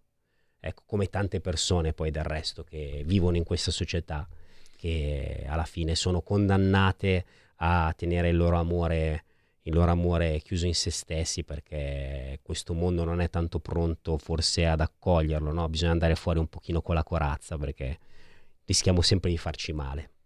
È vero, e comunque a me i secondi piacciono. Toto Cutugno era uno di loro. Eh, Meglio gli di lui ha cantato dedica. l'amore. Allora, noi chiudiamo qua la nostra conversazione. Amico Carnelli, Giulio Cesare nonché condottiero, cosa c'è adesso? Abbiamo il qui Parlamento con Matteo Salvini che risponde alla question time a Vanessa Cattoi. Eccellente, allora noi comp- concludiamo qui la nostra trasmissione. Io voglio ringraziare l'amico Andrea Crocioni che è venuto eh, a trovarci stasera. Il libro, ve lo ricordo, eccolo qua. Andrea Simon, il secondo uomo sulla Luna per eh, Robin Edizioni. Eccolo qui, lo trovate su tutti i canali web di vendita. Bellissimo romanzo. Grazie, che credo varrà il vostro tempo, perché di brutta letteratura ultimamente non è, non è- non è mancata. Allora, adesso io, grazie a te invece. Adesso appunto qui Parlamento con eh, Matteo Salvini, dopodiché eh, chi è che è? Simone? Eh Simone, tu non hai capito praticamente niente di quello che abbiamo detto fino ad ora e mi dispiace perché abbiamo cercato di fare il nostro meglio. Auguri. Allora, noi chiudiamo qui la nostra trasmissione, grazie per essere stati con noi, adesso qui Parlamento e poi una bella canzone per salutarci, Gala Freed from Desire del 1997. E ricordate che malgrado tutto, the best is yet to come, il meglio deve ancora venire. Vi ha parlato Antonino Danna, buonasera.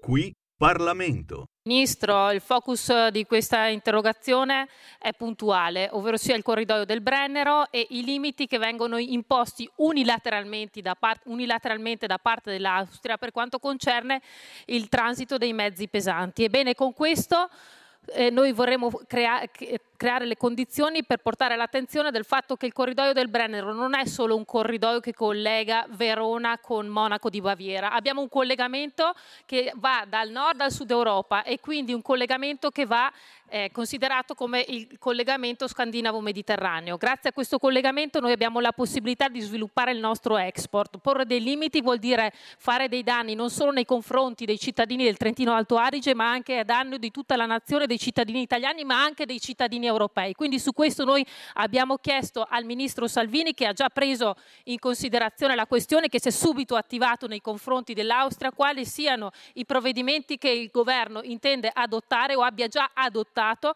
all'interno dell'Unione Europea per cercare di tutelare e salvaguardare gli interessi non solo dei residenti del Trentino Alto Adige, ma anche gli interessi degli italiani e degli europei. Grazie. Grazie onorevole. Il ministro delle infrastrutture e dei trasporti Matteo Salvini ha facoltà di rispondere per tre minuti. Prego ministro.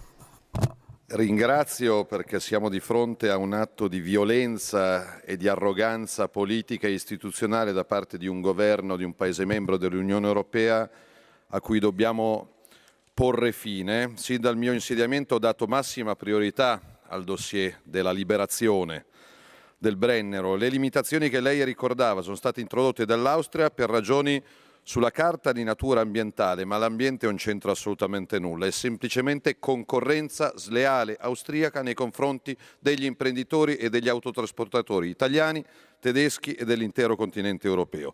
Tali divieti unilaterali austriaci sono pertanto inaccettabili e insostenibili perché bloccano il principale asse di collegamento tra nord e sud Europa nel momento in cui stiamo investendo miliardi di euro per il tunnel di base ferroviario del Brennero. Il governo ha da subito manifestato la propria contrarietà a dette limitazioni. Ci sono stati anni di chiacchiere, di tavoli, di confronti, di riunioni formali e informali che non hanno portato a nulla. In occasione del recente Consiglio europeo dei trasporti ho evidenziato insieme al collega tedesco eh, la necessità di intervenire con urgenza sulla questione. Cosa abbiamo deciso di fare dopo quattro anni di inerzia della Commissione e di attesa di un accordo che non c'è? Abbiamo deciso, d'intesa col, d'intesa col governo e il Presidente Meloni, di attivare formalmente la procedura prevista dall'articolo 259 del Trattato sul funzionamento dell'Unione Europea che conferisce ad uno Stato membro la facoltà di presentare ricorso davanti alla Corte di giustizia europea contro un altro Stato membro per violazione del diritto euro unitario. Si tratta sicuramente di un, ger- di un gesto forte, inusuale, con pochi precedenti, ma necessario. Gli uffici del mio Ministero insieme a Palazzo Chigi stanno lavorando alla predisposizione del dossier. Questa attività è generalmente compito della Commissione. Tuttavia la Presidente von der Leyen non ha firmato l'avvio della procedura. A questo punto confidiamo sulla giustizia della Corte europea. Non si può pontificare a spese dell'Italia cercando accoglienza e integrazione a Lampedusa, blindando il confine del Brennero. Questo governo porrà fine a questa vergogna. Grazie ministro. Ha facoltà di replicare la deputata Cattoi per due minuti. Prego onorevole. Sì, grazie Presidente. Beh, grazie Ministro Salvini perché questo ci aspettavamo da un governo che è consapevole del fatto che da parte di uno Stato membro dell'Unione Europea ci sia una palese violazione di quello che è il diritto di libera circolazione di merci e di persone all'interno dell'Unione Europea. E se i trattati valgono per tutti, devono valere anche per l'Austria. Quindi su questo noi la ringraziamo perché sappiamo e siamo consapevoli del fatto che questo è uno dei principali diritti che viene leso, oltre al fatto che con questa azione unilaterale da parte dell'Austria noi abbiamo anche degli, delle ripercussioni in termini di export e quindi di riduzione di perdita di gettito di PIL per il nostro paese, non solo per la regione direttamente confinante, la mia regione, il Trentino Alto Adige, ma ripeto, per tutta la nostra nazione, perché questo è un corridoio attraverso il quale passano oltre 50 milioni di merci all'anno, quindi vengono trasportati veramente tantissime merci e passano tutte dal corridoio del Brennero. Quindi essere consapevoli dell'importanza di questo collegamento verso l'Europa vuol dire tutelare gli interessi non solo degli italiani ma degli europei. Grazie veramente per aver fatto questo atto di forza, soprattutto nei confronti anche della Commissione europea. Adesso attendiamo che la Corte ovviamente si esprima. Grazie ancora per la sua attenzione su un tema così importante, soprattutto per il nostro Paese. Grazie. Grazie onorevole.